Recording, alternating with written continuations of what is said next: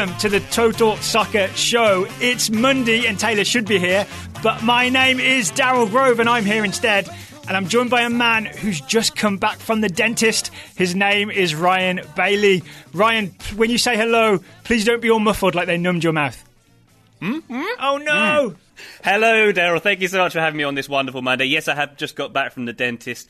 Not such a bad dentist I go to actually. It's one of those ones where like they, they have a TV and they pull it over you and they put on that like Today Show and stuff. So I got to catch up on some inane nonsense while I was there too. Wonderful. So it's, it's not like the National Health Service dentist. No, so my dentist, uh, my British dentist growing up was awful. Like the, they had a picture, they had a picture on the wall, right, of like this caricature of an old man pulling a tooth out of presumably his wife's mouth with like a piece of rope or string. That's what I can remember about the dentist office I went to, and I had problems with this guy. But this place, yeah, breath of fresh air. Quite literally speaking, American dentistry is wonderful. So, is the string an illustration of a procedure they might do, or is it a warning of what will happen to you if you don't visit the dentist? I think it was an instruction manual of sorts for the dentist, yeah.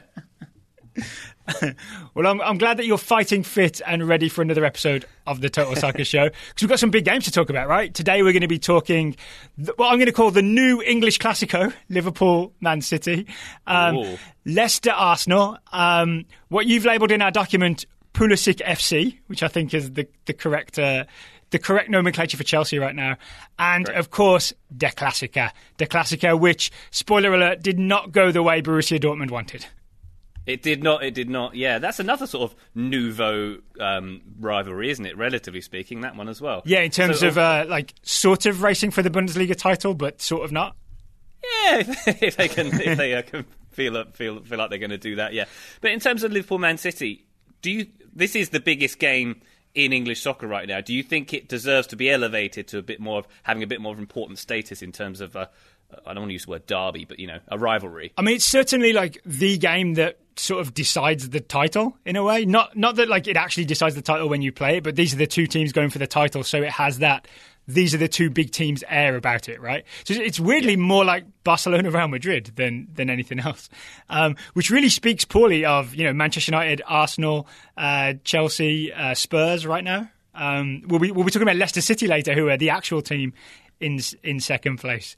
Uh, mm. But yeah, like I, w- I wonder if it just needs some some new branding. Maybe Liverpool, Man City, because it's not Liverpool, Everton, it's not Man City, Man United, it's not Liverpool, Man United. It, maybe it just needs like a some sort of new Northwest branding.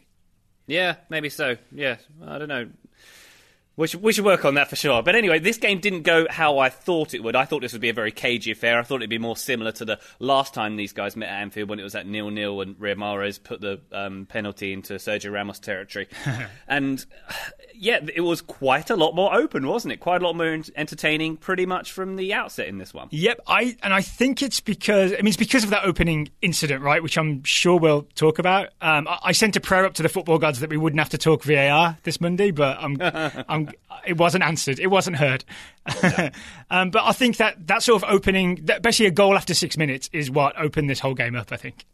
Yeah, definitely, and it, it was quite odd because it felt like City were pounding Liverpool for those first five minutes, and it was very much against the run of play, if that can be such a thing after six minutes. But yeah, obviously we're going to have to address the uh, one of two VAR situations, no, three. Let's call it three VAR situations okay. in this game. First off, with the, the, the double handball from which Liverpool broke to score their goal. So the Premier League issued a statement afterwards saying VAR checked the penalty appeal for handball.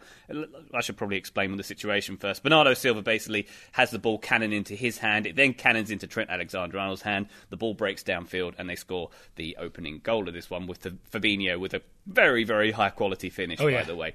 But the, the, the, Premier League statement on the uh, the action building up to that goal, the VAR checked the penalty appeal for handball against Trent Alexander-Arnold and confirmed the on-field decision that it did not meet the considerations for a deliberate handball. Now, the thing that gets me about this statement is deliberate, because I thought we weren't really making a discrepancy between whether a handball was deliberate or not anymore. Like, if we look at the Champions League final, was that deliberate? Um, it, it seems like there the rules are a bit grey on this kind of situation, doesn't it? And are, are we to say that it wasn't uh, uh, there wasn't the, the play wasn't stopped there, or it didn't make the goal not count because too much had happened after those handballs and the, you know the, the, the transition away from that. Did did these handballs cancel each other out and some bizarre new rule that, that the Premier League have put in here? What? There was a ex referee Bobby Madley. I think he said, as of as of this season, a goal can't be scored if the ball touches the hand or the arm in the build up. Even if it isn't deliberate, so that's an ex-Premier League referee saying that. We've got the, the Premier League making this confusing statement, bringing in the term deliberate to it. Oh, I don't know. Where do you fall on this one, Daryl? Um, so I actually I think this the statement isn't great, right? Because once you use the word deliberate, it, hope it opens up a whole can of worms, and also the statement doesn't give any explanation as to why the handball wasn't given against Trent Alexander-Arnold, right?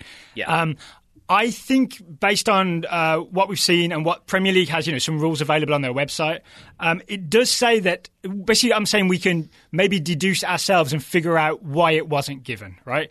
And my my best guess is that there's a there's a phrase on the website that explains that players are given extra leeway um, if it hits their hand as a result um, of uh, uh, like a ricochet or a deflection. So my guess is that they're giving Trent Alexander-Arnold extra leeway because that ball sort of pops up when Lovren tackles Bernardo Silva, and I think does hit Silva in the arm, like he sort of chicken wings it accidentally Yeah. um, towards Trent Alexander-Arnold. And even though it's not really, really close proximity, right? It travels a few yards. I think TAA has been given extra leeway because of that ricochet.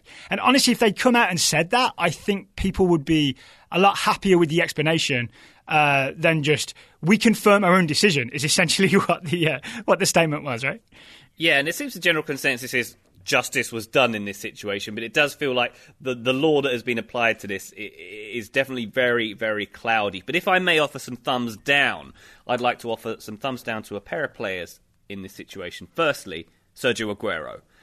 Um, the ball is virtually at his feet during this situation, but he kind of stops play to wave his arms and complain about a handball rather than, you know, trying to put that circle spherical thing in the net instead. Yeah. That didn't go down very well with me, I didn't think. I mean, No. play to the whistle, right? That's what Liverpool did. Absolutely, yeah, and because it gives Virgil van Dijk enough time to sort of calmly take a step with the ball and find the pass to Andy Robertson, and it's Robertson that releases Mane down the left. It's the it's the extra second that Van Dijk was allowed that allowed him to start the counter attack. So if you compare that with what happens at the other end when Man City tried to clear Liverpool's counter attack, is it uh, Gundogan who, because he's under pressure, I can't remember from which player, it might be Firmino, because he's under pressure, he does a panicky poke clearance, and that's what goes straight to Fabinho, so he can sort of smash it bottom left corner, right? Sergio Aguero has done the opposite of that and let Van Dijk calmly play the ball out. Yeah, exactly. And he- was the uh, candidate for my other thumbs down, Ilkay Gundogan, in that particular situation. That clearance was terrible. I don't think people are talking about this enough. In that situation, it got me thinking about how it was quite indicative of the issues that Manchester City are having this season in general, in that they haven't bought centre back coverage or enough. They don't have enough centre back coverage, so Fernandinho is having to drop back, and so Gundogan almost in some ways playing the Fernandinho role. Well, in fact, they're doing a four two uh, a- a four two three one instead instead of the four three three that Pep would probably prefer to play with Fernandinho protecting protecting the back line essentially on his own. Yeah. And I was just thinking, there's not, in, in no way, if that was Fernandinho who got to that ball first, would he have done that feeble little pass the ball out? And there's not a single City player near it, and F- Fabinho's got a long time to adjust himself. And and also, if you watch uh, uh, Gundogan after he releases that ball, just sort of casually just strolling in the penalty area, not trying not trying to close down anything, not trying to uh, atone for that sin at all. So I thought that that was n- not just a poor error on his part, but also it sort of revealed to me one of uh, City's big problems uh, in this campaign. And I will say, you know, they they they done they done pretty well. And, um, City were good in this game. I thought they were very good in this game. Rodri actually was saying he thought they were better than Liverpool, which is big chat. But uh, I'd say that they were certainly very good and didn't embarrass themselves in any way. Thought Angelino was very good in the in the fullback position in this one. Got some good crosses in, particularly towards the end of the game. But yeah, having having to do that four two three one instead of the preferred format he would have. I think is a big issue, and it- says a lot about Guardiola and the and the decisions he made this summer, and perhaps even that they're really missing Vincent Kompany at this time as well. Before we talk centre backs, I actually want to go back to that Fabinho goal.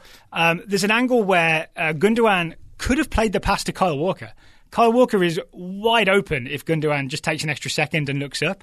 Um, Yeah. Instead, he pokes it away. But and then the thing that I think is really, really impressive is if you watch as the play develops, Fabinho doesn't go charging into the box. He deliberately drops away from everybody, and he end, that's why he ends up with so much time and space to hit that shot. And the, the thing that really struck me is it's a, it's a nice reminder of in the Premier League and maybe all of the top five leagues, there are a lot of players who, if you give them just, you know, a free shot, essentially, can always put it exactly where they want it. Do you know what I mean? These yeah. players are of such a high standard. But the problem is because the defending in all these like top leagues is so good, you ne- almost never ever have the time to just, you know, look up, pick your spot, and and uh, like hit it as hard as you want, where you want. This is the rare exception where Fabinho has found the space to be able to be able to do that. I love that. I love a goal like that. And I love that sort of split second before he winds up to take it when you're like, go on, he's going to hit this, isn't it? isn't that just a joyous moment of being a soccer fan? I do enjoy that. And as yes. you say, it's quite rare because he, he typically at this level should have been closed down before he had the chance to get that one off. But I really enjoyed that. I really enjoyed um, the James Maddison goal, which is sort of a similar kind of yes. strike, which I guess we'll but talk more, about later as well. But more one of my favourite. More English. Uh, yeah, the low drive, the low drive, love it, love it. Yeah. Um, so the, in the 13th minute, um, it, it's 2 0 with the Mohamed Salah goal. And I actually think this goal is more illustrative of Manchester City's lack of centre backs. Because I'm sure we'll talk build up and full back to full back because everyone's very excited about that and quite rightly. Yeah. But when Andy Robertson sends this cross in, um, it finds Salah at the far post. But um, if you notice, Fernandinho is sort of flailing at it in a way that I don't imagine um, a full time centre back would be flailing at this. They either would have uh, been in a better position or literally would have been taller and would have been able to get to it. yeah, I think this is a, this is a much bigger problem. Perhaps Guardiola lets on this this centre back situation. Having yeah. Fernandinho back there, not ideal. He's not. He's not. He, he's relatively advanced in years. I think I saw somewhere on Twitter um, a stat about the amount of goals per game they've been letting in without Laporte. Yeah, and it was something like 0.6 per game last season, or with him, and it's in the ones. It's like 1.1 without him. So it's it's a big difference maker for this kind of thing and for this kind of team. So yeah, not exactly. I, I just think that it's almost it almost feels like arrogance that the fact that Guardiola just goes and buys more and more fullbacks. he loves buying those fullbacks instead of maybe filling in. Does, is there a bit of ego in that? Perhaps thinking, yeah, we'll, we'll be okay. We'll, well, be okay at the back. I so you, I think you're more familiar with Man City's squad situation than I am. Um, obviously, uh, Vincent Kompany retired last year. That's why he's no longer with the team. Um, Laporte is injured, right? So that's why he's unavailable. Correct. Does that just leave Stones, Otamendi, and then Fernandinho filling in? Yeah, well, they've got a couple of um, youth products that could come through, like players like uh, Taylor Harwood-Bellis, who played really well on the US tour, and Eric Garcia, who's pretty highly rated as well. But it seems just Pep only likes to use those kind of players for 10 minutes in League Cup games, yeah, basically. the Phil Foden Doesn't, treatment. I mean, exactly, precisely that. And you think, you know, let's let's look at say Frank Lampard's Chelsea. He's taken the opposite, well, admittedly forced to take the opposite um, approach and, um, and giving faith in youth. And you had to think that if maybe, just maybe, if City gave a bit more uh, trust in those younger players coming through, which is something they've never really done in this post uh, uh takeover era. Instead of having a 34 year old back there, things might be different. Yeah, so they need their own Tomori, right? Manchester City need yeah. their Tomori. Exactly. And they may they may have one, but they're they're just not going to use him. They need um, Mori Tomori. Mori Tomori. Um, can we talk fullback build up? Because in the build up to this Salah goal in the 13th minute, it is that magical moment where Trent Alexander Arnold takes a touch backwards, which I think is important because I noticed when he mm. takes a touch backwards, Bernardo Silva goes sprinting to sort of close down. And then left footed switches the field all the way over to Robertson, who is suddenly um, in enough space to, to whip that cross in to Mohamed Salah. So it was fullback to fullback to wide attacker in just a few seconds, right? Uh, this was a wonderful move. Not just that, uh, as you say, Trent Alexander-Arnold completely sold Bernardo on that one, but the, the, zigzag across the field, the amazing pass to Robertson, the amazing pinpoint cross that Robertson put in there, really nicely done. but but another, yet another incident here where VAR is uh, coming into play, or rather not coming into play in that this was another controversial offside decision, wasn't it? I mean, it, this is something we talked about last week on the show with, with uh, Taylor. In that it's how and when you draw the lines, yeah. and in what frame of motion you draw the lines. And I got boring and talked about frames per second, but if, if we're going on 24 frames a second, there could be three to four frames when the ball looks like it's leaving a player's foot. Um, where do you draw the line? Because that makes a big difference uh, in terms of where Salah is on that back line. And let's not take anything away from the quality of the goal, but it just, it, it, I don't know. It just feels like it's another, it's another situation where VAR has muddied the waters a little bit. Did the linesman's flag go up or not? No, I don't think so. So in a non-VAR world, this would have just been, oh, there's a suspicion of offside, but no one flags, so it's all good, right? Yeah, so maybe I'm being a bit petty by bringing it up. and I don't mean to accuse you of that, but I do think that this VAR thing has become essentially anytime there is a marginal or controversial decision, it like gets filed under the category of VAR, and then VAR is like forced to absorb every marginal decision as a controversy in the Premier League. And I think honestly, yeah. it's just the nature of the Premier League is that it's so high profile and dramatic and then overanalyzed because we won't be the only people talking about this uh, this Monday morning, right? Um, mm. That I think it doesn't help VAR's reputation that there's just so much going on in the Premier League, essentially. Yeah, definitely, and I think that also helps to highlight the inconsistency. If you look back at the Sheffield United uh, Tottenham game the day before, Sheffield United had a, an offside decision which was checked very quickly and ruled out, and it felt like that pro- process if it was done, it certainly wasn't very transparent that it was done, and we didn't really. I don't think we even saw a replay of it until quite a bit later on. So, I, I, I don't know. I don't want to take anything away from the goal, and and that, that passage of play was wonderful and deserved to have something come from it. But it just feels like there's another example of VAR being a bit inconsistent. And c- can we also drag in the uh, the incident towards the end of the game? I think sort of 82nd, 83rd minute, where once again the ball strikes. Um, yes, the ball strikes Trent Alexander-Arnold's hand. This is, is this when uh, Sterling's running at him? Yeah, this is when Ster- and Sterling had a great game by the way. He was everywhere for a player who could rightfully going back into his shell when he's taking on Liverpool at Anfield for, for various reasons. Yeah. I mean, he was getting booed, right? There was, I heard some some booing of oh, yeah. Raheem Sterling. Yeah, yeah, that, yeah, and he was he was I, I, was I was very impressed with him in the runs he was making. That he was finding space for himself, maybe on the ball more than he would even be normally uh, in terms of uh, taking things on himself. But yeah, this was the one that really sent Pep apoplectic, wasn't it? When yes. he was waving the two fingers two times now, two times now at the uh, assistant. I mean, th- I mean, this one. I this one I can explain away as well. I think this one is about proximity, right? This is one of those ones where um, the the defender is given leeway because the ball is just fired directly into his hand from close range. Yeah, and I think we can justify it with, by saying things like that. But I think there's been instances where that kind of decision's been given. And I think that we don't really have a concrete rule where we can have a Premier League statement that doesn't even make sense by, you know, contradicts themselves, basically. Yeah. There's no. I, I feel like we just need to be clearer. I'd like for there to be almost like an NFL style announcement on the field oh, of, of, why it wasn't given. Yeah, because basically yeah. we get like no penalty or whatever, right? We get the yeah. the board that says that, but um, it would be nice to get an explanation. I the one thing I I don't agree with what Pep said after the game, where he was essentially saying you've got to he wants he wants the uh, referees to explain themselves. I, I, basically, I don't agree with him like pressuring them like that, but I think it would be helpful if someone from I've forgotten the name of the referee organisation, but it has the word limited at the end because um, it's a company, right? Um, yeah, PG, whatever that one. That's the one. Yeah, um, yeah. It, it, would be good if they came out with um, statements that were more uh, detailed than we, we checked our own decision and we agree with our own decision. I would like like some explanation of how they arrived at that decision. I honestly think it would do a good job of educating the public, educating me, just letting me know why certain decisions were made. Because in the end, Definitely. everything is um, even though uh, even though we use video review. Um, everything is subjective, right? And you're like the, the, the fact that the word leeway is in the uh, the instructions that that tells you everything about how it's going to be subjective and whether the referee thinks this passes a certain boundary or not. Um, so, a, a, quick, simple explanation of why the referee made the decision, I think, will go a long way.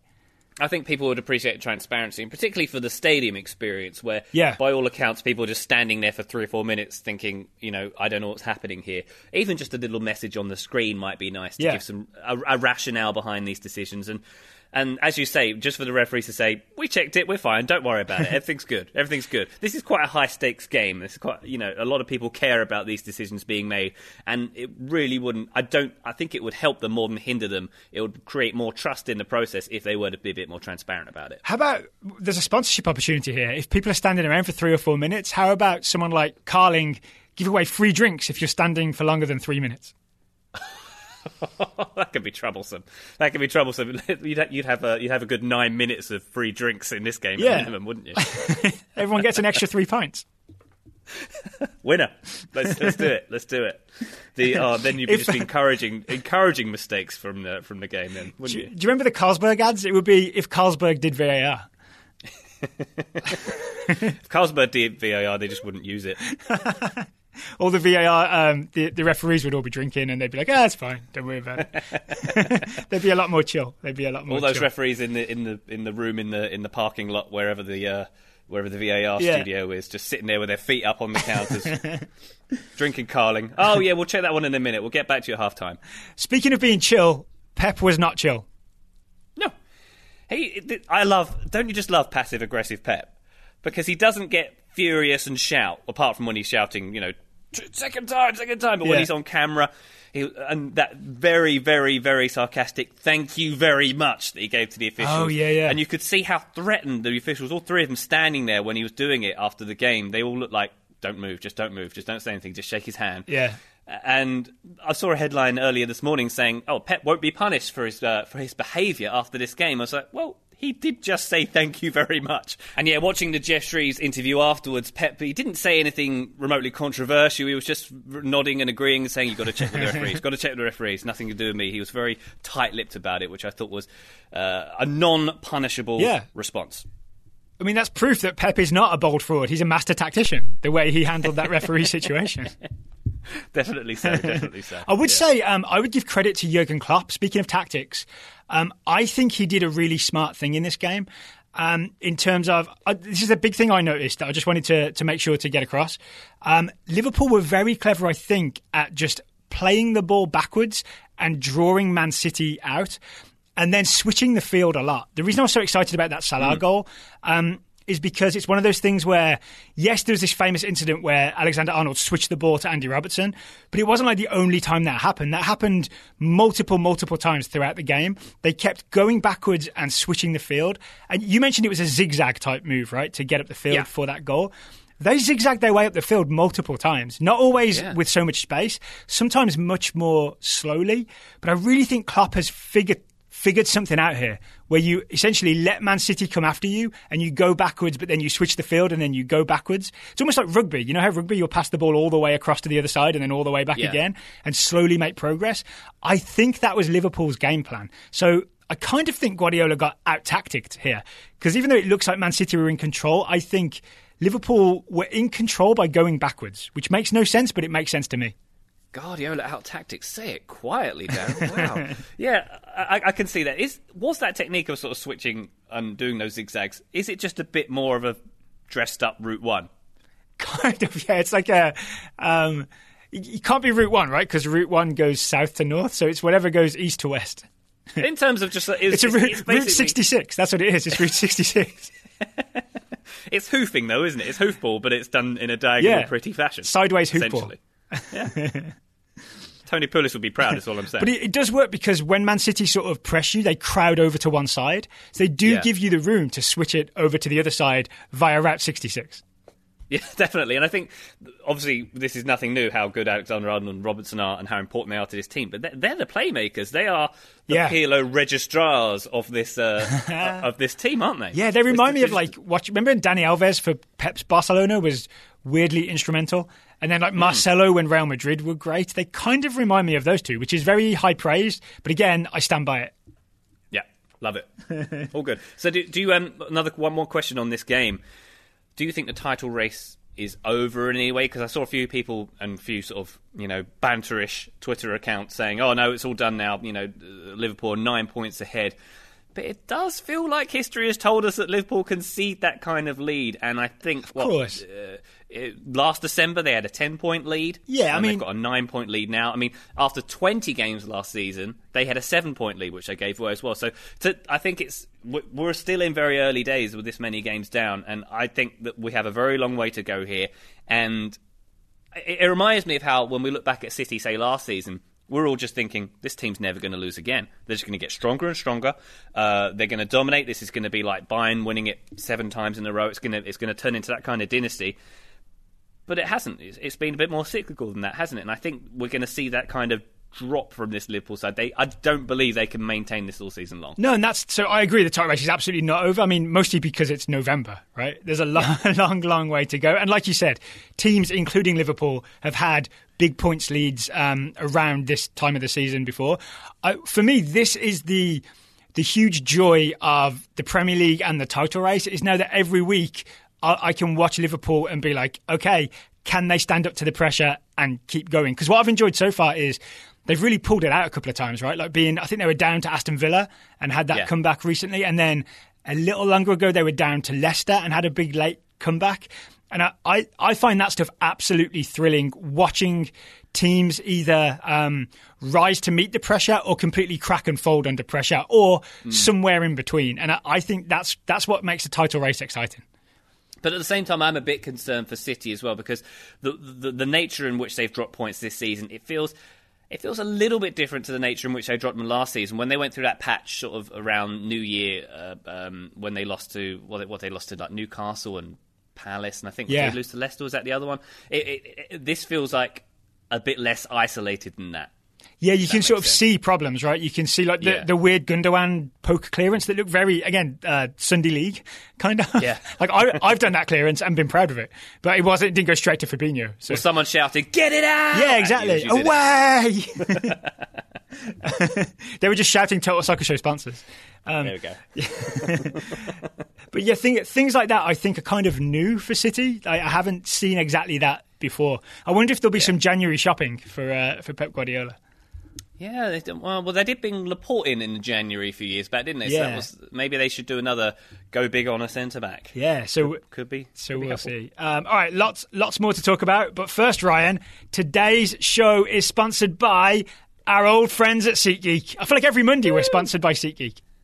Yeah, I, I do seem to talk about them a lot, and I like talking about them because I think they're really good. This is a place, of course, where you can get all your live tickets for your music, for your for your for your sporting events, just about anything you want to buy tickets for. Uh, you can get them on SeatGeek, where the customer comes first. More than 50,000 five star reviews in the App Store. The thing I love, Daryl, which I've explained many times on this show, is this rating system they have. A rating of one to ten as to whether your ticket is good value or not. And Yes. It's got a traffic light going with it as well. Green is good, red is bad. um, so I, I've been. Look, I'm actually in the process of buying some tickets uh, to go and see the whatever the NHL team in Las Vegas are called. They're playing uh, the Rangers uh, in December. I'm going to go check that out, and uh, there, there's some really good deals to be had there. Also, I like to get my concert tickets on here. Yeah, You're a you do. Dinosaur I've Junior heard. fan. You, do you like Dinosaur Junior? Because they're in they're in uh, they're in my my town. They're in Charlotte. I've Um, I've heard of Dinosaur Junior. I can't go any further than that. They're pretty cool. I think you should check them out. All right. And they have, I mean, as a, in terms of the band name, Dinosaur Junior. That's cool, isn't it? Are they, have been around quite a while? Yeah, yeah, the uh, early '90s kind of deal. Can you I can you na- name a hit for me and it might jog my memory? I feel like Taylor has a, a much deeper and broader musical knowledge than I do. Yeah, I mean, you, you, there's a lot of things you'd have heard. There's sort of sub sort of um, uh, sub grunge sort of uh, thing. Jay Mascis is the singer, and uh, he looks a bit like Jesus these days. So they're a good band. But in terms of their band name, I think them and my favourite band name of all time is Super Furry Animals. Yes, that's a great that? brand name. Yeah. Isn't that great? Could you imagine them sitting around in the room going, "What should we call our band?" And it's like super furry animals. So- and then Jay Mascis is sitting there going, "Yeah, Dinosaur Junior, Dinosaur Junior. Sup- That's the name." Super Furries I do know because they're sort of 90s Britpop-ish, right? Aren't they a Welsh band? Yeah, they're, they're from Wales, yes, Yeah. and they are they are insane and they're very they're very fun. Yeah. My musical knowledge is very constrained to like 92 to 98. I, well, my theory is that no mu- no music worth listening to was made after 1999. There we go. I think that's fair. I think that's fair. um, so, will you be paying full price uh, for your Dinosaur Junior tickets, or have you found a way to get ten dollars off? Uh, well, there is a way to get ten dollars off do tell, time customers do tell. at SeatGeek. I would love to tell you about that. And if you go to SeatGeek, or either on the app or on your desktop, use the promo code TSS, which apparently stands for something or other. Ten dollars off on your first purchase. That's the Totally promo code solid seats. That's what it stands for. Totally, totally solid. superior seating arrangements. There we go. Ten dollars off. I've added an A on there. Whoops. um, for your concert tickets, for your sports, for comedy, whatever you really want, people. It's the SeatGeek. fastest and bestest way to find tickets. Thank you to SeatGeek for sponsoring today's episode. Up next, uh, we talked about the team at the top of the table, Liverpool. let's talk about the team that is second in the Premier League. It's Leicester City. Leicester City beat Arsenal 2 0. Brendan Rodgers has got the foxes flying, which was amazing because foxes usually don't fly. Typically, no. It's a very bad uh, situation if they are. Um, yeah, Leicester look lovely. This was another enjoyable game to watch, apart from if you're uh, an Arsenal sympathiser, of course. Yeah. Do you think that? Do you think that um, Brendan Rodgers is going to stop Liverpool winning the Premier League for the second time? In oh, you know? Ryan, that's harsh. It's harsh. I do. I, I, I, I'm a, I, I do have, like to poke fun at Brendan Rodgers because he's a fairly ridiculous person, but he's also a very solid manager. Yes, and I think what I appreciate is that uh, you know he when people when he left Celtic to go to Leicester, there was a lot of head scratching. Like, is that a step up? And he's very much treated it as a step up, and he's not. He doesn't. He, he's not approached this as like a, a, going to a middling Premier League team. He's got ambition here, yeah, and he has got this team purring, and he's got them playing. You know, I, I mean, would you say player for player, Arsenal have better players, but they're just not a team like Leicester are? Is that fair to say, or maybe there's there's certain positions where I'd definitely take the Leicester player instead, but it feels Ooh. like they're they're better than the sum of their parts, I suppose, is what I'm trying to say. Yeah, I think maybe like the Jamie Vardy versus Aubameyang and Lacazette comparison is a good one. I think Lacazette yeah. and Aubameyang are both superior players, but Jamie Vardy just gets it done. so yeah. I also think, in a weird way, Leicester are definitely set up. I mean, uh, here's a really good example. Leicester is set up to maximise Jamie Vardy's effectiveness, whereas in this game, Arsenal ended up with Lacazette and Aubameyang essentially playing left mid and right mid. Yeah, exactly. It's I don't know. There's there's, there's plenty to be said about the way Emery sets up his team as well. And I mean, one of my big criticisms of him has been he hasn't really used Ozil. He hasn't used the number ten position. We've seen uh, previous Emery sides, you know, using some very good number 10 players like your Rakitiches and your and, uh, Juan Mata. Yeah. Um, and, and, hasn't really done that with this team, hasn't tried to play the ball nicely and, and well he did he did try in this game right if I looked, did try in this game I looked yeah, at the setup he's, he's, as a 3-4-1-2 with Ozil just underneath um, Aubameyang and Lacazette but it, yes. it seemed like it was all set up to make that happen but then Leicester just forced Arsenal all the way back, right? Like the wing backs ended up in a back five, kind of, and Perez yeah. and Pereira down one side and Barnes and Chilwell down the other side had uh, who are Arsenal's fullbacks? Uh, uh, Bellerin and Bellerin and Kolasinac. Kolasinac uh, were were like pinned all the way back, and then again I mentioned earlier Aubameyang and Lacazette. They could either choose to let Arsenal's fullbacks be two on like be two on one against them, be overloaded, or they had to go back and help, and suddenly you're a centre forward playing like extra left back. Yeah, it's it's odd here because all the stuff I criticise him for having, I mean, Emery, you know, traditionally has a pretty solid defence in his team, and he traditionally uses like a number ten with a bit of flair. And in this game, he played a flat back five essentially, and he did have the as a, a kind of in the number ten position. So, but but there was no end result from this, and I mean, uh, you could say about Emery's defence, you know, he hasn't had a couple of key defenders, Bellerin and uh, Holding, not not playing and, for the whole season. They were in this game, and the, I guess the plan was to try and park it a little bit against sort of the lesser players coming forward, and it just didn't work, did it? They just they were just out outmatched in this one. I actually wonder if the plan wasn't to park it, but was to you know have Bellerin and Kolasinac like sh- like bombing forward and Ozil underneath two strikers. It was supposed to be like a really attacking setup. But yeah, how then did that go? It didn't go well, right? It ended up being a super defensive setup because Leicester forced them back. I really think maybe this is a major Brendan Rodgers um, tactical and I want to say motivational victory over Unai Emery. Yeah. Do you know how everybody looks back at sort of George W. Bush now and thinks, "Oh, wasn't he great?" and he's got this, he's had this re-evaluation. He just liked to paint. That's all that George W. Bush was about. it kind of feels like the same rose-tinted glasses are being uh, pointed in the direction of Arsene Wenger at the moment, doesn't he? He's, he must be feeling pretty good about himself because of the way that Emery has basically. Uh, it, it, this is a weaker and less attractive version yeah. of Wenger's team. There's no, there's no, there's no, there's nowhere where it has excelled above Wenger's team, is it? Ryan Bailey, was it you that tweeted a photo of Arsene Wenger on the beach after this, after this result? Guilty. I think you're. I think you're right. I think on the beach kind of encapsulates it, but um, everything you just said is is correct because I think, especially under Wenger, the team had an identity. Right? You could say maybe they overpassed the ball a little bit and like maybe too dedicated to aesthetically pleasing football. But Unai Emery, I've been watching Arsenal teams now for a season and a half, and I couldn't tell you what Unai Emery wants to do. He seems to set it up slightly differently every week. He seems to react to the opposition every week, and I couldn't tell you what the Arsenal style of play is. And I feel like a year and no. a bit in, that's a major problem, right? Well, on that, I'll tell you what. If you were, let's say you were colorblind, uh, go with me here. You were colorblind and okay. you were watching this on a fuzzy stream. Uh, and say you watch that first goal go in, where it's passed beautifully from the side into the net. Is this the Vardy goal? Class- the Vardy goal, yeah. the first one, the opener. That was a classic Arsenal goal. It was, right? Yeah. Harvey Barnes could have you been Jack Wilshere. You, I was like, if I told you on this fuzzy stream and you're colourblind, identify which team is Arsenal out of these two. Yeah, I'd be, oh, yeah, that's a, that's a Wenger team. Yeah, it was.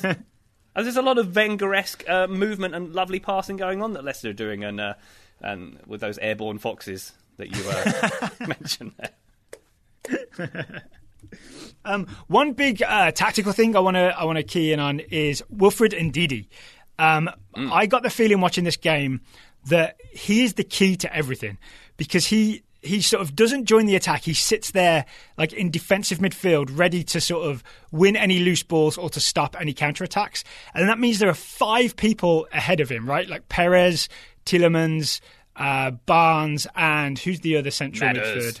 Oh, Madders. Madders. Madders. James Maddison. And then Jamie Vardy ahead, who can kind of press the opposition, knowing that if anything gets through, Wilfred Ndidi is there to catch it. And that's kind of what happened throughout this entire game. And it happened very specifically for the second goal. It was Ndidi stepped, won the ball, started a counter attack, um, and then very soon after that, it's 2 0 Leicester. Yeah, I think did he did he um did he have a poke? Did he hit the post as well? He did, yeah, yeah, he did. he did, yeah. So he's, he's he has useful getting forward too, and yeah, they're just such a lovely team to watch, and I've got so much goodwill towards them as well. And their fullbacks as well. I love Pereira. Yes, he's great. I think Chilwell on the other side is very fun to watch as well. I, I mean, I, I said it facetiously about the Brendan Rodgers question, but do you think there's any way? That they are in the title hunt. It feels like they've got a very solid chance of playing some Champions League soccer next season. But do you think they're going to, uh, you know, is second place theirs? Is that? I mean, it's it's early in the season to have this kind of conversation, as I've said previously, but It feels like they're very well positioned for it. So how close are we? We said that Liverpool were nine points clear of Man City. They are what seven points clear of Leicester. Is it eight? I think it might be eight. It might be eight. Maybe Hey, let me pull the table up. We'll make we'll make this happen. Uh, Leicester have twenty six points and Liverpool have thirty four. So you are correct. Yeah, eight. That's points. eight by my math. It certainly is. That's good math. Good math. so I was using math and you were using maths. That's that's what happened there. there yeah. um, One was right. I, it's weird, right? Any other any other team, I would say, oh, it's early in the season, they're doing well, but they'll eventually fall off because they're not one of the big teams. But there was hmm. definitely a year where you could have said that all year, and at the end of the season, Leicester were holding the trophy. Yeah, definitely. Uh, we've seen this kind of thing before. They're well drilled. What they've won the last five in a row in all comps now. I think their last four, their aggregate score is 16-1. Oh, that includes that 9-0 win over Southampton. Yeah, yeah, yeah. yeah. Statistics, right? I do think if we look back to that that title winning season, it was the same eleven almost every week, right? It was really, really consistent. And guys like yeah. uh, N'Golo Kante, Riyad Mahrez, and Jamie Vardy had career seasons, basically. And I wonder mm. if you could switch that out and th- think they're kind of doing the same thing with, say, Ndidi, Maddison, and Vardy again. Maybe so. Do you think um, how much credit should we give Colleen Rooney for um, for this Leicester front force at the moment. As well. I think she's had a, she's had an impact here. maybe, maybe. I, I wonder if it's like Re- Rebecca Vardy's just been in a, in a bad mood, so Jamie Vardy spent more time at the training ground. That's what I mean. Yeah, he's, he's you know maybe he's he's knocked off the Skittles and vodka a little bit, spending more time at the training ground. He's fired up. You know, the world's against the Vardys right now. I imagine more Skittles, more Skittles, because it gives you it gives you energy that you got to burn, right? Did he say that he gave up the Skittles and vodka? I can't Did remember he? he said he gave up or maybe he has more. Maybe it's, it's one or the other. For some reason, it's the Skittles part that I find really charming. I think giving up vodka is good for a footballer, but Skittles feels very childish, right? Does he does he does he soak them in the vodka so it becomes like Skittles flavored vodka? Is that what he, or is he just pounding Skittles while he drinks vodka from a bottle in an alleyway? I think if he hears it now, he'll be he'll be soaking them in the vodka because that sounds like a magnificent idea. Will they absorb through that shell? Will they absorb? Only one way to find out. so we know what Ryan's doing the rest of the day. We also know why he has to keep visiting the dentist. My dentist loves me, makes a fortune out of me. um, shall we talk Pulisic FC? Pulisic FC, as they shall henceforth be known. It's, it's, it's weird, isn't it? Because we're kind of being conditioned to dislike Chelsea, right? I personally kind of... haven't, but I I understand where you're coming from. Well, I'm, I, I support a team from two miles down the road from Chelsea, so okay. I certainly have.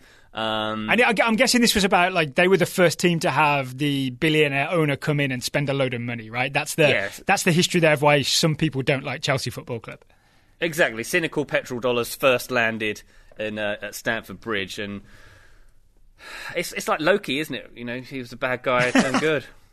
I haven't seen the Disney Plus series yet, but yeah, I guess. Did so. Loki turn good? I think he turned good. He did something virtuous at some point. he t- he turned good, but you can't fully trust him. That's a great summary of Chelsea. Because as soon as the transfer embargo is listed, lifted, um, maybe Tammy Abraham and Mason Mount and Tomori and all these young players that we're really excited about, maybe they all get replaced. Yeah, maybe goes some. Yeah, Shevchenko comes back or something. Put your boots back on, Andre. Put your boots back on. One last ride, Andre. One last ride. we'll get it right yeah. this time. We'll get it right this time. but the, uh, my, my point, my b- bigger point being there that Chelsea are very likable at the moment. The Frank yeah. Lampard experiment is going wonderfully well. Mm-hmm. And star of the show, the man who was kept back and had us all panicked for the first few weeks of the season, Mr. Pulisic. Yeah. Another amazing. Uh, and Pulisic is the official header specialist of the Premier League now, is he not? If I'm not mistaken, is that his last three goals have all been headers? I yes, this is absolutely bizarre to me because it was a part yeah. of his game that I didn't think was very strong. Because he's you know he's a little skinny guy. I think uh, he said the same thing after he scored that first one. He's like, I didn't score a lot of headers, you know, when I was when I was younger, and. Uh, he, I think he's been taken surprise the amount of aerial prowess he's had. Yeah, especially you know there was the whole thing of him going to the Premier League and it's more physical and this and that, and instead he's just towering over people somehow. Yeah, and it is. And it is it's worth thinking about that. He, um, I'm sort of being facetious. He didn't really tower over anyone for this header, right? This wasn't a Virgil Van Dijk header. This goal against Crystal Palace. They won two 0 by the way, in case we uh, we didn't mention that. Pulisic scoring the uh, the second goal. It was really um, what he receives a nice crossfield ball from Kovacic, um, has a dribble at the defence. Um, I think doesn't he um, slip the ball into someone? I can't remember. If, I've lost track of this now. Th- it was essentially a headed-in deflection. Was it? Was it Batshuayi he slips the ball into, has a shot, and it pops back up, and then Pulisic follows it in and, and heads it home, right? So it's yeah, it bounces up in the air and he and he, and he gets his head on it. There so it was we instinctive. Go. Yes, it was a very instinctive goal. But um, to paint Pulisic as the big man up top knocking in the headers is not is not quite the uh, situation here because American Andy Carroll. That's what he is. oh boy. Uh, he's uh, he, he's making some um, some really good runs. He's looking very confident. He's troubling the troubling the centre backs in this one. And Palace are not an easy team to break down. With true. that sort of wall of five they had in the middle of the field there. And he was he was. I haven't got his take on numbers here, but they must be pretty good he, he just looked really, really good in this game, and I'm very pleased for him. Yeah, I think he's actually he's become the type of player that you need to go up against um, a sort of packed defence like Crystal Palace or like Burnley. They're traditionally really, really hard to break down, right? Because they have the numbers yeah. and they're sort of well organised in that they don't easily lose their positional discipline. Um, but Pulisic has that special thing where he really can go past people. I um, I wish I could credit who wrote this, but I, I can't remember where I read it. But I heard him described as an eel because he kind of slithers his way inwards, and everybody's like half tackling him, but he just slithers away from them, and he suddenly makes progress. Right from wide left, he manages to um, slither his way into the penalty area, and suddenly the opposition defence, which had stacked numbers, ha- has been breached by the eel Christian Pulisic. The eel is that a good thing? Is it a good thing to be an eel? If you get well, past I mean, people, it is, yeah. I mean, you could be mermaid. Being, the, uh, being the eel was pretty bad in that movie. Well, being a jelly eel in London's a good thing, right? That's true. That's true. You're classic, London classic. yeah, he's he's just fitting right in. But I think that that that um that sort of midfield front three that he's playing in there with Mount and Willian, they all look brilliant at the moment, yes. don't they? And Mount Mount is fantastic, and we know that Lampard's got faith in him. He's even played him in a wide position over Pulisic earlier this season, but he's very suited to tucking in behind uh, Tammy Abraham there. Uh, and Willian, I thought, had a brilliant game here, and not just for getting forward he gets back a lot. He, I think Yes. he defends more than people give him credit for, doesn't he? I, I'd like to see how many shots he blocked because it feels like it's quite a lot. I think rumours of his demise were greatly exaggerated. And I heard a lot of people talking about him being past it and being old. The man's 31, right? This isn't this isn't Logan's run. We don't we don't have to get rid of people as soon as they pass 30. Yeah, well, I mean that, that does make him a senior citizen in this team. To be fair, Yeah, that's I true. their average age is 24 years and 88 days in that starting lineup, which Wow. is pretty young. And that's that's Willian bringing that up a little bit. He is, but, right, um, yeah, raising the average. But bringing it down, Reece James as well had a lovely game, didn't he? Yes. fullback? Did you enjoy Really this? Um, I'm assuming you're also an England fan. Uh, I am suddenly really excited about the wealth of right backs that England has available. And this Reece James performance was good enough for me to think he'll soon be in that conversation. Yeah, it means finally Kyle Walker can start playing in goal for England. What did you What did you like about Reece James? just looked pretty dynamic. I like the way you know he was doing fullback things basically, and he, he, uh, for a first start, I thought it was very confident. Yeah, he's also he was up against uh, Zaha, right? Which is Yeah. one of the toughest challenges in the Premier League. If you're a right back, is to have Zaha running at you, and he seemed to get the better of him. I, I haven't seen the numbers, but from what I saw, um, I I would bet that. Uh, Zaha had fewer successful take-ons against James than successful ones. It seemed like Reece James had this sort of um, positional like uh, reading of where Zaha was going, Yeah. uh, and then anytime Zaha would accelerate, James could match him, and anytime Zaha would try and muscle him off the bu- off the ball, James could match him, right? Because if if people haven't seen Reece James, you picture in a fullback, he's a big guy for a fullback. Yeah. No, it, did tremendously well. You're quite right. That's probably the hardest position on the field going up against uh, Wilfred Zaha when you're playing Crystal Palace. And uh, looking on who scored three successful dribbles, two tackles, uh, one an aerial battle. He, and I just, I just thought that he, he didn't look like it was his first start, basically. I've got one final thing I want to talk about with uh, Christian Pulisic, um, and it's his budding partnership with his fellow Croatian, sort of, um, Kovacic. Um, I think Kovacic has been magnificent for Chelsea uh, this season. He's finally sort of been. He's finally sort of established as a, a starting 11 player every week. Did you notice the number of times Kovacic would dribble past people and then find a clever, clever, clever pass? Um, and I've noticed that him and Pulisic seem to have a bit of a connection. I've even seen photos of them sitting next to each other um, on the team bus. And I do wonder if uh, Pulisic's Croatian heritage has led him and Kovacic to becoming sort of friends. Maybe, or maybe it's just they stand quite near each other on the field. Maybe it's that, that as well. Could be that. Could, could be that simple. But it does seem like Kante and Kovacic, uh, the, the double Ks uh, in front of the defence there is working out very nicely. And just looking at our starting eleven, there's no there's no weak links in there right now, is there? It, it's that's a solid, solid starting eleven, and that if you'd have seen that starting eleven at the start of the season, you would have said, "Nope, that is not a solid starting eleven." But the way they're playing, really, really good. I'm excited. I'm excited to see them after the international break as well. I think it's a good um, a good reminder to not read too much into what happens in the first week of the Premier League. Because if you, I remember recording a show with Taylor where. Um, I think Manchester United absolutely smashed Chelsea in the first week of the Premier League, right? And I, Correct. I sat in the exact same chair I'm sitting in now, saying, uh, guys like Mason Mount and Tammy Abraham, maybe they're not ready for the Premier League. Yeah, turns out they are. Turns out they are very much so because they. I mean, you asked if Leicester were um, in the title chase. Chelsea have the exact same number of points, and they're Yeah. in third place.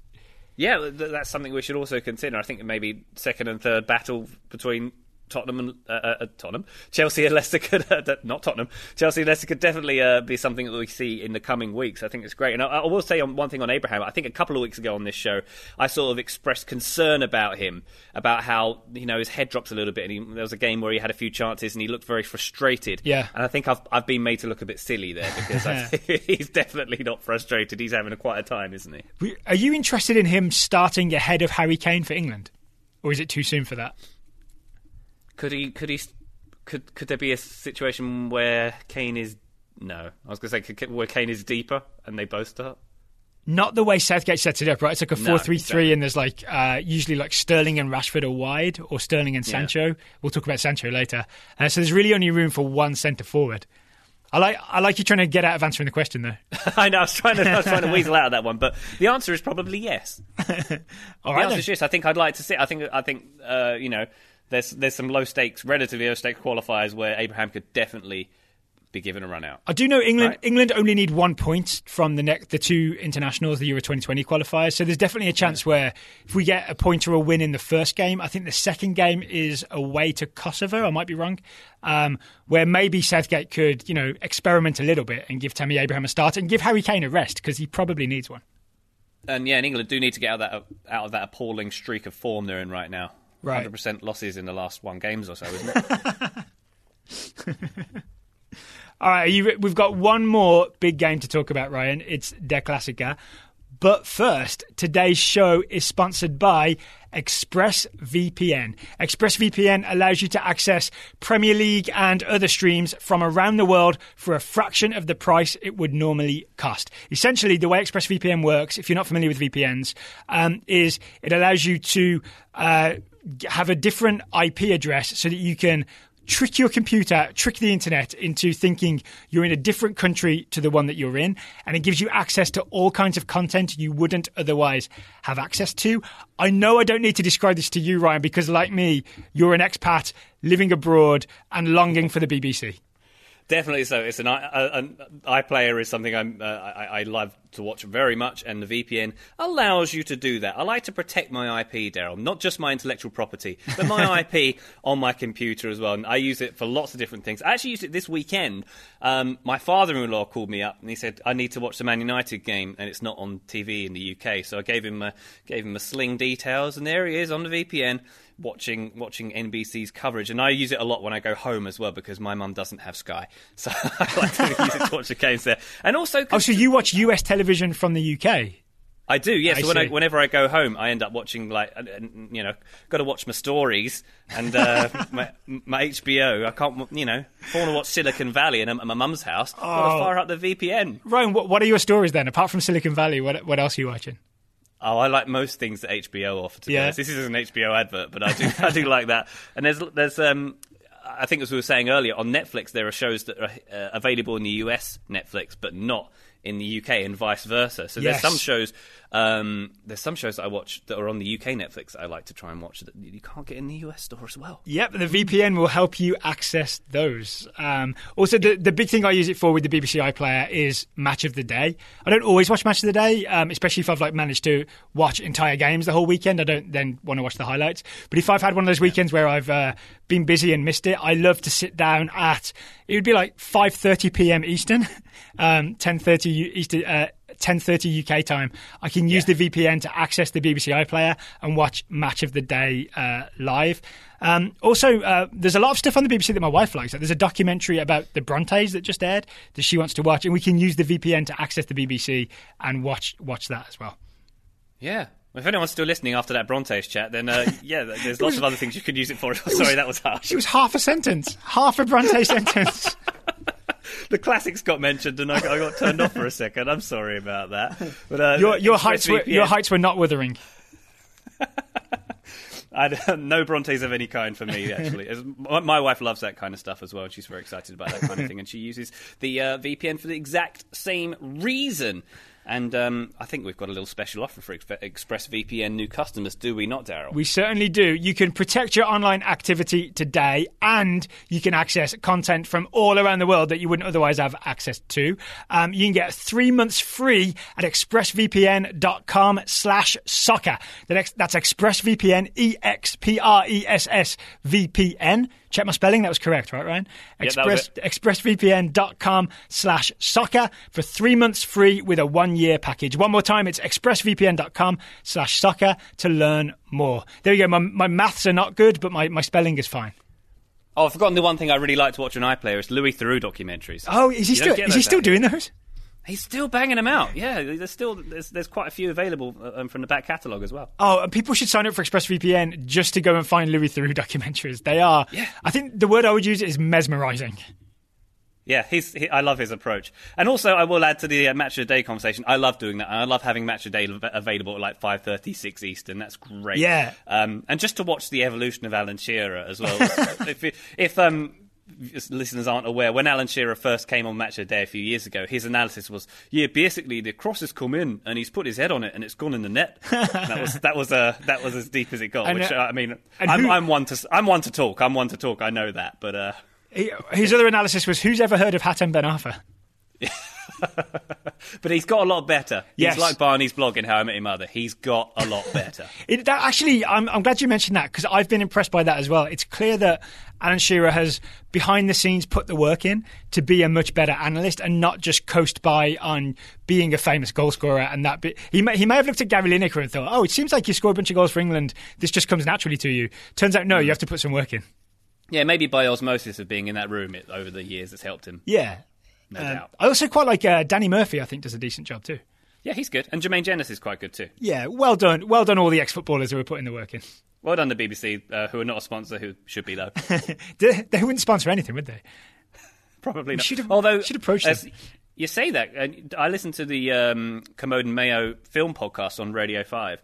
Um, I'm an avid listener to those, and they've started putting adverts in them for international listeners. So I get Ah. adverts on BBC podcasts now, and it's weird. Yeah, I bet it is weird. Yeah, you should you should write and complain. Say I'm a British citizen. I shouldn't have to listen to your commercials on BBC. I used to pay the license fee when I lived there. I used outrageous. I used to pay the license fee. I'm sure they'd love that. I'm sure they'd love that. Um, well, one team that paid and paid handsomely this weekend, Borussia Dortmund. Uh, they visited the Allianz Arena and lost 4 0 to Bayern Munich in Der Klassiker. didn't quite show up on this one, did they? And I mean, I think there's a lot of factors at play here. There's some people saying that you know they had that Champions League comeback, which was very good. It took a lot out of the team. They had a couple of injury concerns here, and I think mainly the problem is they faced Bayern Munich at precisely the wrong time, Yes. precisely when they're trying to come back from that. Um, from that uh, loss at Eintracht Frankfurt last week, which cost uh, Nik- Niko Kovac his job. Um, Herr Flick getting it done. There's a lot of people saying, uh, nice hello, hello, reference for you there. You're welcome. Um, I'm sure that that'll get on really well with our American audience, right? Well, if they were watching iPlayer or ExpressVPN, Maybe, maybe. Anyway, um, Herr Flick, Hansi Flick, working with, uh, he of course worked with Jogi Löw uh, on the national team for a good eight years, won the World Cup with them. Some people saying he was kind of the secret to the success and does things a little differently. Brought in Leon Goretzka, but I think maybe even his first start of the season, using players slightly differently uh, uh, uh, as well. Um, Yeah, he dropped. um, so he dropped Thiago and he dropped Yeah. Coutinho, and he brought in um, Goretzka and I want to say Kingsley Coman. Uh, yeah, so, come on, played on the left. Yeah. So he essentially Yeah. went back to basics and just had two two fast wingers, right, Gnabry and Coman, and then I think a more um, a more solid, more uh, just a better defensively oriented midfield with Kimmich, Goretzka, and then Thomas Muller floating around. I think maybe the Thiago Coutinho midfield was a, was a bit too fancy. That's what Kovac, Kovac was using, and I think. Uh, uh, Hansi Flick has made it a little more. Let's get back to basics. Yeah, definitely. Uh, to, to his credit, I, I thought Coutinho's been in poor form. He, he was pretty good when he came on, but I think any player in a red shirt could have looked good Yeah. in this game. To be honest, I could have done a Uh, no look pass in this game. yeah, very much so. It wasn't up. Uh, definitely, uh, Dortmund weren't up to much in this one. But yeah, full full credit to, to Flick for getting this team firing. I, I thought Goretzka was wonderful. I thought Davies was wonderful in this game. We've got to talk about the big the big man though, haven't we? Robert- Mr. Lewandowski. Robert Lewandowski. Yeah, he what got two goals, was a constant threat, um, and he also had uh, that magnificent moment. Did you see the thing where he um, stretched for the ball that was going out of bounds and literally rolled it back up his body and defied gravity? He recreated the Bundesliga logo. Yeah, did, it was wonderful. yeah. And this, and I know we've been talking about thirty-one-year-olds should be put out to pasture. He's thirty-one. Yeah. and he's playing like he's in his mid-twenties. It's incredible. And this streak, we all know the streak he's on. He scored in eleven straight uh, Bundesliga games. He scored in every game he's played in so far this season. Incredible. And I was just looking at his numbers. The last four seasons, he scored forty-plus goals. He's uh, Bundesliga Bundesliga top scorer the last two seasons and he, he just looks like he's not dropping in form anywhere. And I, a question I was going to put to you is that how underrated is Robert Lewandowski? Do you think he'd get a lot more credit and plaudits if he was, say, in the Premier League doing this week in week out? I mean, I've seen people on Twitter saying, "Oh, he's only doing this because the Bundesliga is a farmers' league," blah blah blah. But no one else is doing it. It's only Robert Lewandowski doing it in the uh, Yeah. in the Bundesliga. I think he gets he doesn't get a fair cut of the jib here. I think he's he's very he's in with a great shout of being the best player in the world here. Um, he's in the uh, he's in the short running for the 2019 Ballon d'Or, which is being uh, handed out next month. But for the FIFA, the best player, the best the best the best best best awards. what was that last month or a little while ago, he wasn't even nominated. I think part of the problem, I, I would bet he's properly rated in Germany, right? I would imagine that he's not underrated um, by German media. Um, I think he has two problems. One is the Polish national team has never made a dent in a in a major tournament. So I don't think we've yeah. ever seen him go beyond a group stage, right? I don't think we've ever seen him have a lights out international tournament where he gets that sort of extra credit. And then you know that's like a showcase, right? If if he can do that. And then the yeah. other thing is I think Bayern haven't been in a Champions League final since 2013, I want to say. So he hasn't had that big deep Champions League run either. Thanks Pep. Yeah, exactly right. he hasn't had that that big showcase either. So there's really only his constant Bundesliga scoring and constant Bundesliga performances as evidence of his greatness. And because I think especially in the US and in England, more people are watching the Premier League, that people just aren't paying enough attention essentially. Yeah, that's fair. And I think we need to pay more attention because this man is doing wonderful things, as you say, 31 years old, deserves a lot more um, adulation than he gets. He's very, very agile, as we saw with that that thing where he brought the ball down for yeah. himself. But as a whole, this Bayern team, it's just night and day from last week, wasn't it? They they look like they were doing that Guardiola-esque pressing. They were swarming on Dortmund yeah. whenever they had the ball. They they had so much more focus. They they were finding the passes better. The big problem with under under Kovac, it seems like no one had the space to find a pass or was making space for, for a pass. They seemed a lot more structured. They had a lot more purpose. Dortmund just didn't have the space to do anything basically, and I think they had 18 attempts on goal in this one, and you know four, four, four goals is probably a, a, fair result in this one. But yeah, not not much going on for Dortmund in here. Jadon Sancho taken been taken off not being injured either, which is a bit of a concern in this one too. So yeah, his Lucien um, Favre's. Here's the two major yeah Lucien Favre. The two major things I noticed from this game are Lucien Favre has this weird thing where he doesn't like uh, proper centre forwards. So, and if, if you saw this, but Mario Götze was essentially the centre forward, yeah. And forgive me for using the phrase, but he's essentially playing as a as a false nine, right? Where he's like in the striker position, but really comes back and likes to likes to play in midfield. And the big yeah. problem I saw is when Bayern pressed Dortmund. The easiest way out of a press is to go long to your big centre forward who can then hold it up, right? But because yeah. Dortmund don't have that, they've got a bunch of little attacking midfielders up there. They had no outlet. So every time they went long, um, it would get eaten alive by Javi Martinez or David Alaba. You can't ask Götze to, to hold the ball up um, against those guys. And if you look in comparison, when you've got a Robert Lewandowski up front, um, just to go back to the great man's greatness, he's um, he, he's what? He's agile. He's super skillful with both feet. He's still got a burst of pace, but he's also just the classic centre forward where if you play a ball into him, he's strong and he'll hold it up. He's like he's he's that complete centre forward in that way. Um, so Dortmund were absolutely lacking that outlet that Lewandowski gives Bayern. Yeah, and Lewandowski, I tell you what, if he keeps if he keeps um, scoring like this and he keeps his form up, one day we're going to have him in the same conversation as Christian Pulisic. maybe, maybe. yeah, he's. I'd love to see an aerial challenge between the two of them. Oh yeah, who's who's who's going to win a header a header off? a header off. Put some corners in and see who gets them gets them on the on them more. I, I, I think it would be the, the larger gentleman. Um, you, yeah. you mentioned Jadon Sancho as well. Um, subbed out after about thirty six minutes. Um, yeah. I want to say, and then there was a quote from Favre afterwards saying um, he wasn't injured, he just wasn't good enough.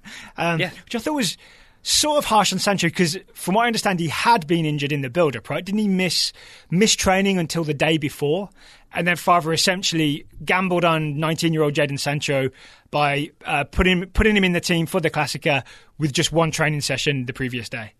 Yeah, it was pretty much a bit of a Mourinho style damning your own player here. I yeah. thought a little bit. It didn't even if even if he wasn't injured, he didn't need to come out with that comment um, and putting Raphaël Guerreiro in in his place. Uh, I don't know. I just I don't think I think they could have had eleven Jadon Sanchos and not done anything in this game though. Frankly, well, actually, if they did have eleven Jadon Sanchos, they definitely would have lost by a greater score. yeah, I mean, I, I went back and paid particular attention to his performance after what Favre said, and there was I think even on the first goal you can see um, he tries to dribble out of his sort of own defensive right side loses yeah. the ball and then like goes back on his heels, you know, like uh, whatever kind of thing. And then the ball, there's, it's sort of half cleared by Dortmund, And Sancho has the opportunity to go 50 50 with Joshua Kimmich and just backs out of it. And that's when they switch it over to the other side of the field and then eventually score. And there were a couple more moments like that where Sancho would dribble at people, lose the ball, and then look disinterested. And I imagine Lucien Favre was just like, ah, I'm not having this. And, and that's why.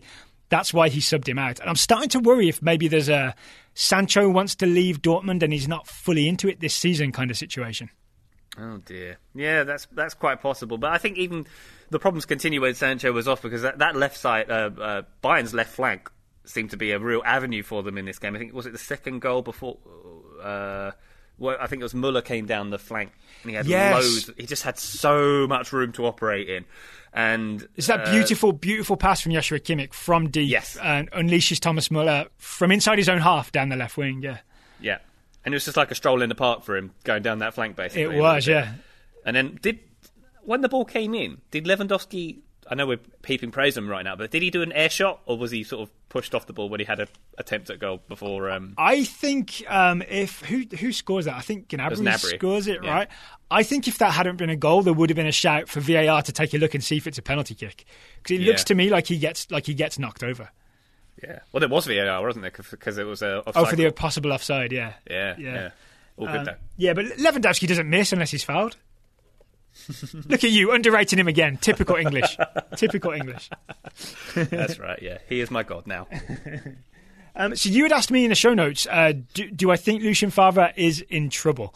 Um, and I want to put the same question back at you. Do you, do you, was this result bad enough that Lucien Favre has to worry about his job? Yeah, I mean, obviously, this is a team who don't do well when they come to the Allianz Arena. Was it their sixth successive? I think it's their fourth successive at the Allianz Arena. And, uh, they, they they definitely would have had to fear going into this game. Yeah, And I think that say doesn't help. none of the Dortmund players or staff want a vacation in Munich. Precisely, yeah, yeah. No Lederhosen for them. but um, I I think this is particularly bad timing, it, it being on the eve of the international break, because that gives Dortmund, if they're going to make a move, gives them a little bit of a window to do so, doesn't it? It, it does. I I'm not convinced that they'll do anything because, like you said, this this isn't necessarily um, a a Lucien Favre problem. It's like a long running Dortmund problem to keep Yeah. losing at the Allianz. And also, I look back, he's he won his last three games before this, and the last time that uh, Dortmund fired a coach, they had sort of one win in 13 and eight games without a win. So I feel like Dortmund are the sort of team that like to plan things out. Uh, I think it's Watzke is the uh, the big guy there who they, they tend to have a big plan in place rather than just make knee jerk firing. So I think Lucien Favre is safe unless unless he keeps losing games. Yeah, so when they come back, was it Paderborn? Yeah, I mean that's a good that's a good game to have. And then Barcelona after that, a few That's days later. that's so less good. that's a little bit of a, a little bit of a tester, a little warm up for Barcelona, perhaps with Paderborn coming to uh, the Westfalenstadion. I think, yeah, I, I, I probably would presume he gets a bit more time. I, I think if they would have fired him, they probably would have fired him by now. Um, my guess is my guess is they let him see out the season and then they'll have something ready to go for the summer. Yeah, and also this team's been pretty inconsistent, as you say. Well, they well, they got pulled off that great win midweek, coming back to beat Inter Inter three two, and the week Yeah. before that it was a big win over Wolfsburg. Yeah. Um. So, and prior to that, it was loads and loads of draws and not scoring anything. So it, it, there's there's confusing signals coming out of this team, and maybe we can write this match off as, uh, you know, it is facing Bayern at precisely the wrong time in precisely the wrong location. So. You know, know, you know what they should do? They should get Lewandowski back. Yeah, They they won the league when they had him. he is quite good. He is quite Pretty good. good, right? I think the last time Lewandowski was in Ballon d'Or contention was with them as well. That's true. That's true. That's So true. maybe he, maybe it's a good move for Lewandowski as well. I'm, I'm sure he'd love to uh, take a step down. Step sideways, step sideways. One other thing that happened in the Bundesliga this week that caught your eye, Ryan, was that big, big foul. yes. So uh, we we call this a dirty tackle of the week, Aha. if you like. I'd love to. This was um, uh, Freiburg coach Christian Streich, who was sent to the ground by Eintracht Frankfurt's captain David Abraham. Uh, it's, it's it's apparently this was a pretty angry game, but Abraham basically charging over to the sideline and shoulder barges the 54 year old manager to the floor. I like how Um, you emphasise the 54 year old.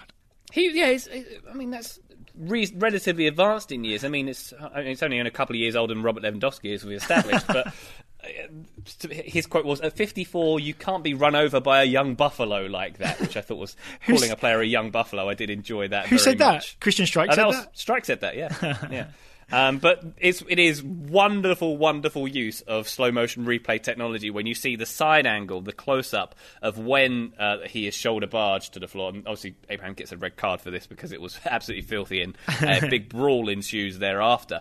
But the look on Streich's face as he goes down, it's like this you, you can see the stages of shock, Yeah. of panic. I'm about to hit the deck, but also I'm angry about this situation. You see the full spectrum as he goes to the floor. It's wonderful. I want to put this in context. My understanding is so it's Frankfurt versus Augsburg. Augsburg are 1 0 up. We're in added time, right? So the clock's ticking down. The ball goes out of bounds, and David Abraham's going to fetch it. And it looks to me like Christian Streich, just knowing that he needs to help his team run the clock down, just deliberately gets in David Abraham's way so that he can't quickly get to the ball and take a quick throw in, right? Uh, would you agree that that's probably why Abraham was angered and decided to just knock the 54 year old coach out of the way? There, there's there's perhaps some logic to that, but yeah, I don't think it was the right call From David Abraham. on balance. Yeah, Yeah, I think it's it's a bit about the frustration of being 1 0 down to Augsburg, right? Which is maybe not yeah, what yeah. Frankfurt expect.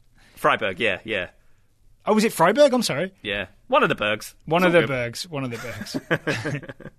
the free one.